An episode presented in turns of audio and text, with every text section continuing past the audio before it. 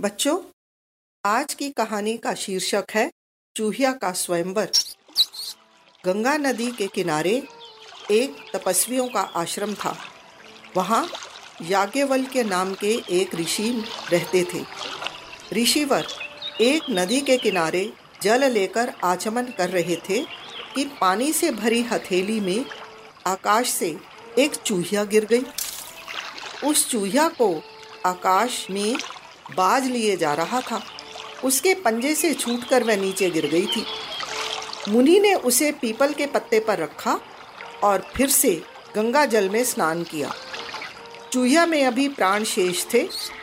उसे मुनि ने अपने तपोबल से कन्या का रूप दे दिया और अपने आश्रम में ले आए। अपनी पत्नी को वह कन्या अर्पित करते हुए ऋषिवर ने कहा कि इसे अपनी पुत्री की तरह ही पालना। उनकी अपनी कोई संतान नहीं थी। इसलिए मुनि पत्नी ने उसका लालन पालन बड़े प्रेम से किया। बारह वर्ष तक वह उनके आश्रम में पलती रही। जब वह कन्या विवाह योग्य हो गई तो पत्नी ने मुनि से कहा, नाथ अपनी कन्या अब विवाह योग्य हो गई है। इसके विवाह का प्रबंध कीजिए। मुनि ने कहा, ठीक है। मैं अभी आदित्य को बुलाकर इसे उसके हाथ सौंप देता हूँ। यदि इसे स्वीकार होगा तो इसके साथ विवाह कर लेगी, अन्यथा नहीं। मुनि ने ये त्रिलोक का प्रकाश देने वाले सूर्य पति रूप से स्वीकार है। पुत्री ने उत्तर दिया, तात, ये तो आग जैसा गर्म है। मुझे ये स्वीकार नहीं। इससे अच्छा कोई वर बुलाइए। मुनि ने सूर्य से पूछा कि वह अपने से अच्छा कोई वर बताए। सूर्य ने कहा, मुझसे अच्छे तो मेघ हैं, जो मुझे ढककर छिपा लेते हैं। मुनि ने मेघ को बुलाकर पूछा, क्या यह तुझे स्वीकार है? कन्या ने कहा यह तो बहुत काला है, इससे भी अच्छे किसी वर को बुलाओ।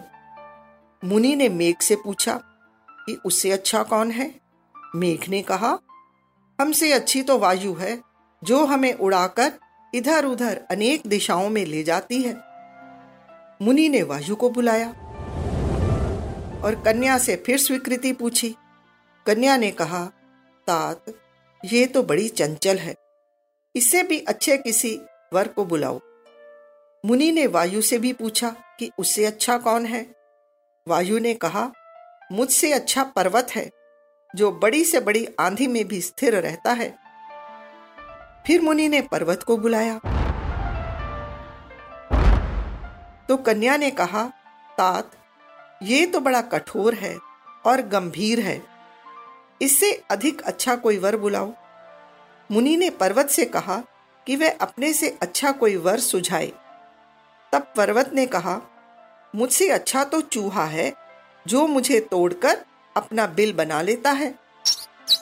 मुनि ने तब चूहे को बुलाया और कन्या से कहा, पुत्री, ये मूषक राज तुझे स्वीकार है तो इससे विवाह कर लो।